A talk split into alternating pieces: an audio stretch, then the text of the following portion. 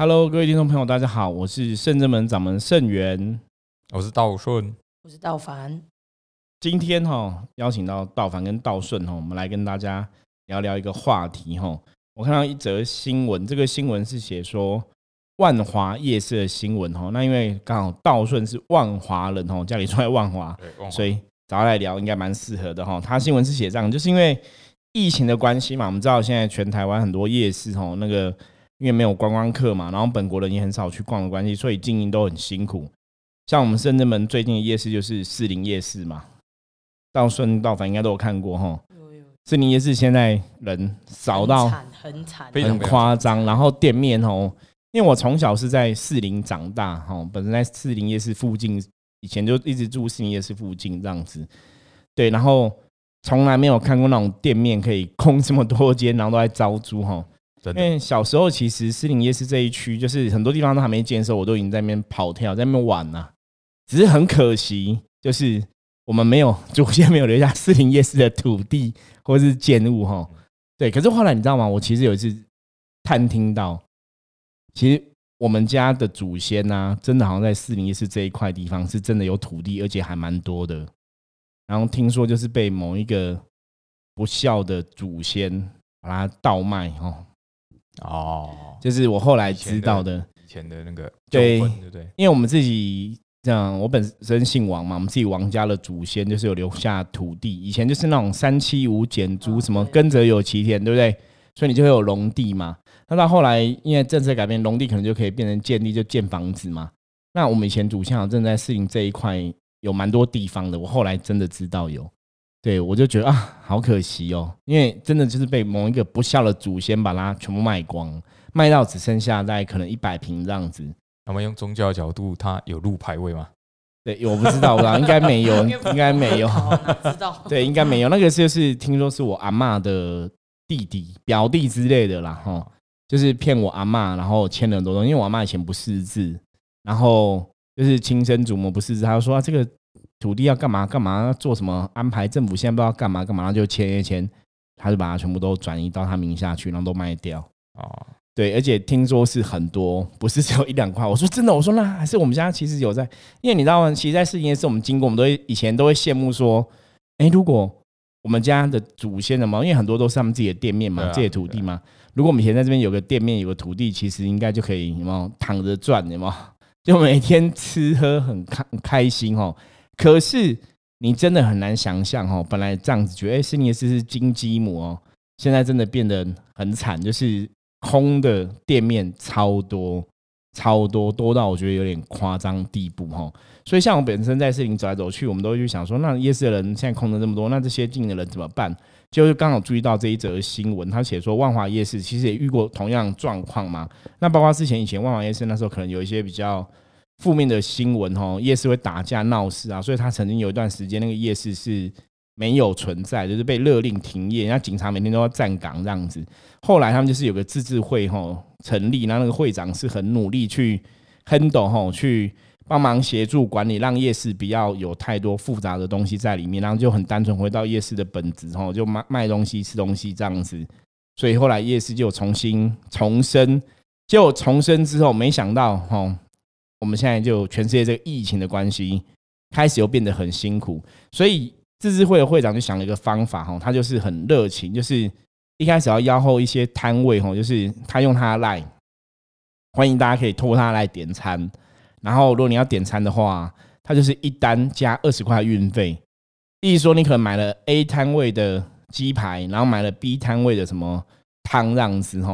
那加起来他也是只要20块运费而已所以他就主动因为他本身自治会等于主动帮大家找到这个生机所以就创造一个机会那他有写到新闻里面写到说他当初会有这样想的原因就是因为他本身是在夜市长大的小孩他可能对面摊位也是他自己的亲友旁边摊位也是他自己的亲友所以他对夜市有特殊的情感那在曾经夜市停业的时候啊他就是一样夜市的人很多摊贩都转业嘛因为你没办法经营下去嘛他要转行然后有一个转行就是去开计程车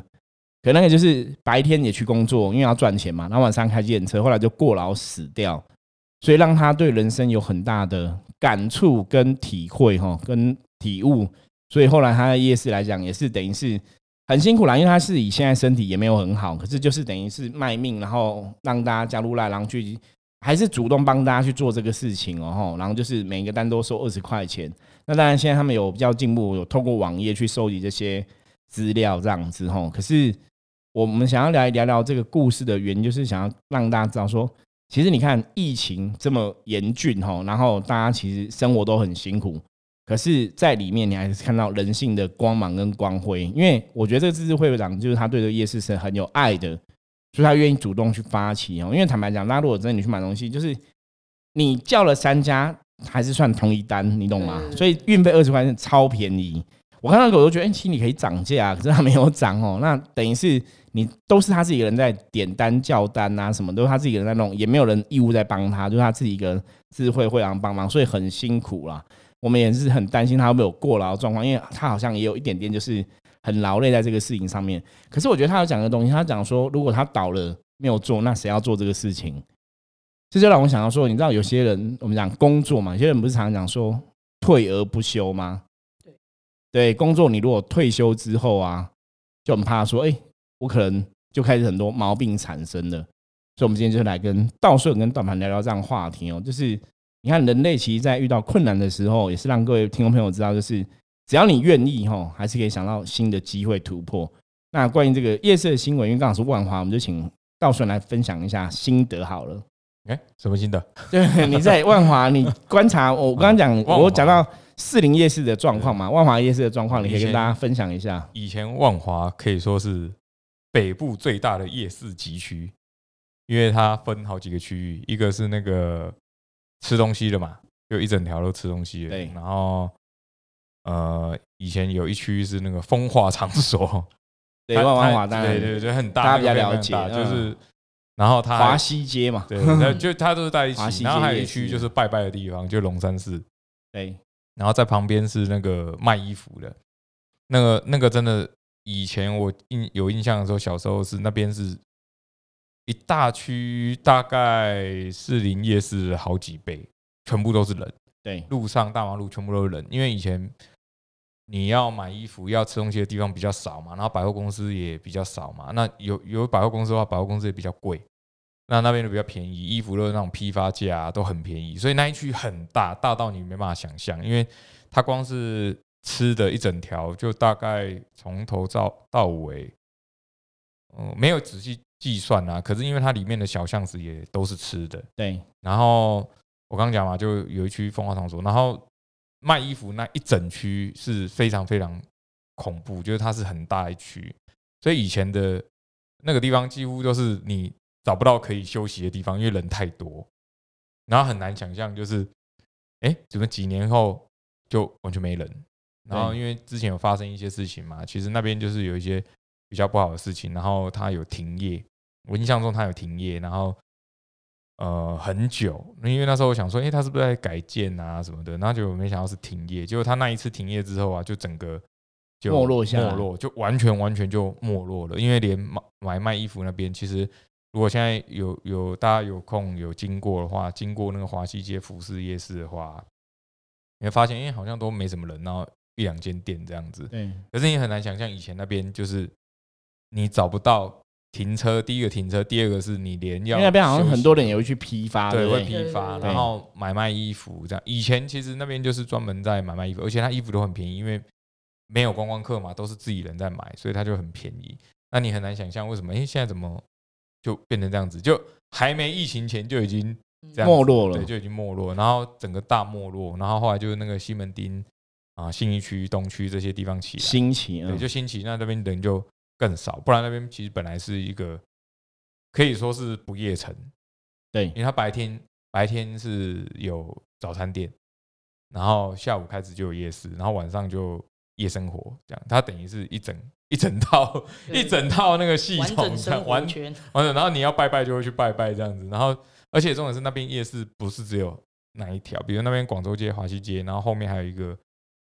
在龙山旁边还有一条，所以它其实是非常非常你无法想象它有多大，然后你也没办法想象它可以在1年之内就消失。所以其实那个新闻上面那个会长，其实真的还蛮佩服他，就是他可以为了，就是他其实就是那种我个人是感觉是其他人比较不想要那种麻烦，因为人都不想要麻烦，就怕麻烦嘛。对，那他自己一个这样的话，因为你说现在虽然没落，可是他那边的摊位还是非常多，因为有一些老店啊，他还是比如那边我之前常跟我那个另一半讲一件事情，我说你在万华，你随便指一个地方都是30年起跳，对，你随便指一个就30年，然后这个20年，这30年，就是他不会有那种什么新开的店，因为新开的店本地人不太会去吃，对，都老店都在地的老店都在地很久了，对，就在地的。然后你会看到就是那个比如说烤肉的啊，或者是卤肉饭的啊，从他爷爷开始煮，有没有？然后煮到他儿子来煮，然后现在是孙子在煮了，这样子就是他就是一套就是一直下来。所以你说新的店它比较难生存，可是老店就是因为它就是真的好吃嘛，所以就会比较会开的比较久。可是你说虽然是老店，那你疫情来了也是一样啊。对，抵挡没有人啊，就没有，就完全没有人啊，大家都不出来了。嗯，对啊，而且六日我自己有时候还是会去六日。以前那个比如说最有名的烤肉店是要排队排非常非常久，因为他只有夫妻在烤嘛，那你就要等很久。可是现在去就完全没有人，就是你随便夹，然后一下就好了，就落差很大啦。那跟以前比起来真的是差很多。所以我说那个会长他真的是。完全是因为他也没有酬劳啊，是，我觉得其实这个新闻，我觉得最主要想让大家知道，我觉得看到他我们会觉得很钦佩哦。就是如果以我们修行人的角度来看哦，我觉得这种人真的很了不起，就是为了大家，因为本身万华对他来讲是有特殊情感的。他说夜市对他来讲，因为他自己在夜市长大嘛，所以他其实是有特殊情感对于这个东西，所以就很愿意去付出哦。那这个其实就是我们在讲修行的主动付出的一个心态。你为了这些人，其实你去付出这些东西，坦白讲你也没有钱赚，为什么你要这样做？因为你其实心中对这个夜市是有爱的，是有情的，所以你去付出那些你不会去计较。那我觉得其实人的生命最难能可贵就是这样子，就是你做事不是只有为自己，你为别人，我觉得这就是修行人要去思考的啦。所以也是让大家知道说，你看他只是一个夜市的摊贩啊，他自己也有他自己的摊位嘛，可是你一样可以去为别人做到这个地步。那所以其实常常讲说，修行生活之中也是一种修行。那你愿意为别人去付出，那力量就会产生。而且我觉得他那边，他最让我钦佩的是说，虽然他那么努力，可是其实很多人还是骂他，对，就很多人骂他。我觉得这个其实有点，也不能说其他人是不好还是怎么样，而是说我觉得这是一种心态上的问题啊。对，就是其实你无私的为别人去付出了，那你可能做的没有满分，没有100分，或者说你可能有些时候动作慢点或怎么样，就别人对你还是有批评指教。我觉得真的是很奇怪啊，就是人真的就是这样子，就是有很多人当然把百种嘛，有好的人也有不好的人嘛，对，当然也是有人支持他啦，也是很多蛮多人，比如像很多客人啊，比如我们自己是客人，也其实我们也都很支持他。可是说实在，很多比如说他可能甚至连摊贩都不是，他搞不好只是客人，或者甚至是我们讲在旁边化修的，还是会觉得说，比如说他这样子很浪费时间啊，或者你给他多赚 啊，你是不是有多赚啊？对啊，什么的，你是不是有抽回扣？对，也是有回扣啊，是怎样？对，其实真的我觉得很辛苦啦。那我觉得我们可以来看一下大阪有没有人生中某一种，比方说真的遇到所谓困境哈，让你觉得很大的困难，然后你怎么突破的？因为他们家自己也是卖吃的吧？哦，对、啊，对不对？因为我们家本身也是在做小吃。对，圆山小吃店哦，大家现在是叫阿环 A 店哦，大家可以上网 Google 一下阿环 A 店。然后其实我觉得，看这我也有稍微看一下这新闻啊，虽然说是在万华，可是因为就偶尔会刷一下这个。就是手机嘛，那其实我觉得这种现在疫情的状态，其实每一间不管是餐饮业或者是可能电商或什么，其实现在都遇到很多很大的冲击挑战这样子。对，因为我觉得现在是大家就是挨着，就是看你怎么去能不能度过这一关，就是疫情的冲击。那可是我觉得有些人他是很愿意就是无私去分享，就是说哦。我希望我获得的资源大家都可以共享。其实像在我们圆山那边啊，就是如果大家有看 YouTuber 的话，就是前阵子有一个国外的 YouTuber， 他到圆山去，那是政府他为了想要推广圆山那个地方观光啊什么的。对，那圆山那边很特别，是它一整条街大概有20几家，就是短短的几，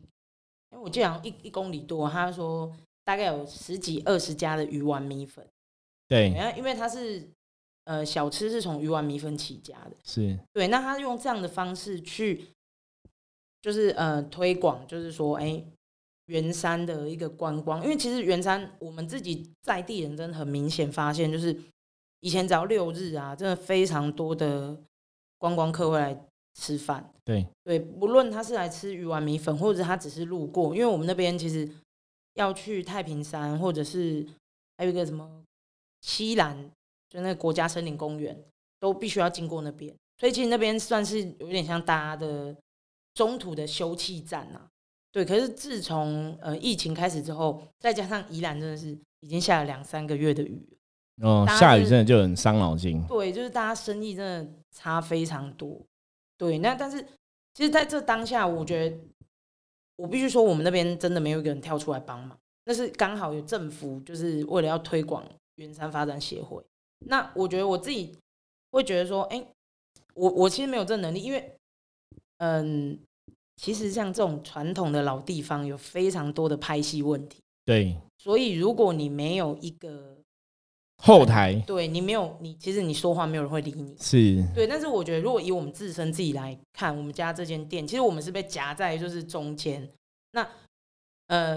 附近有一间生意很好的店。几乎大家都知道圆山就是那一间店最赚钱，即便是老店都有，还拼不过它。对对，那所以我觉得我自己那时候是有一直在思考说，哎，我们要如何转变经营模式，或者是改变一下什么样的方法去吸引客人。所以其实我们自己有偷偷小小推出外送的服务。对，那是像现在的话，刚好是因为有外送平台跟我们合作，所以我们就自己有外送平台的。合作的方法，所以是跟哪一家合作？我们是跟那个 Uber Eats。Uber Eats， 对对对对，因为 Uber Eats 其实就是感觉它的那个比较亲切嘛。对对对对，形象上我觉得形象上是比较喜欢的。了解了解。所以我们现在目前是有外送平台，但是我觉得现在状态疫情下，我真的觉得就是一直在考验大家的人性呢，因为大家都在看谁倒，对，真的谁可以撑得比较久，对你。撑不下去就是我赢。现在我觉得现在大家就是在比谁撑得下去。可是我觉得，但是在这个状况之下，我觉得大家就是不要把自己的那种良心跟善心给磨灭掉，因为其实你帮助别人，别人就会帮助你。就是大家反而是互助的状况之下，才能让这个一起生存啊。对，才能一起生存，因为也不能太过于自私。有些人真的只站在自己的角度想，比较自私自利，很多时候其实你可能真的最后害到自己。可是你如果大家互利共存啊，大家都好，那可能大家才有力量一起坚持下去。对对对对对，这样真的会比较好，因为鱼帮水，水帮鱼嘛。我觉得这是互相的，就是所以我觉得至少就是在这波状况之下，真的有这样的一个人。愿意做这件事情，其实这新闻还蛮激励人心的，因为真的你会发现说，哎，人性真的还是有很善良的人。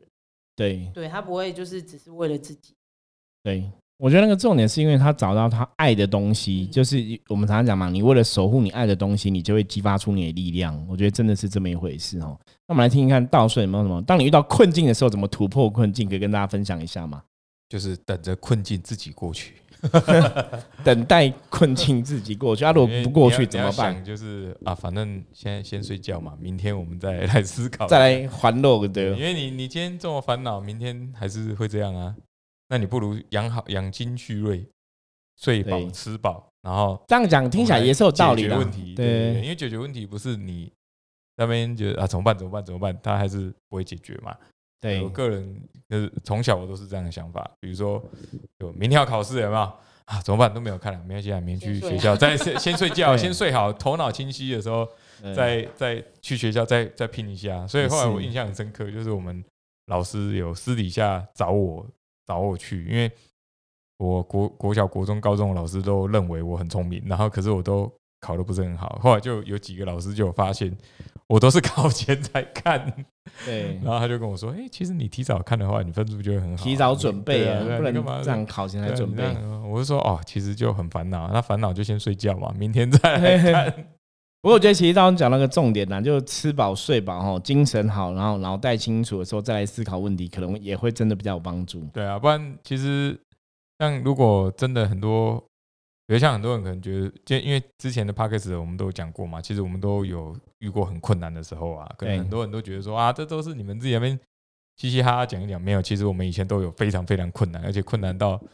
大家可能都没办法相信的时候。因为像师傅也是有嘛，对，就是我们讲说修行的人就成就一片天，或是走过修行很多道路考验哦，必然背后有很多辛酸血泪是别人不知道的哦。尤其像我们做老师的这个身份哦，大家其实看我们平常虽然嘻嘻哈哈哈，就是跟大家分享很多东西，可是其实我也遇过我人生很多的考验呐。那当然，也许现在还是在考验之中没有错，可是比较特别是。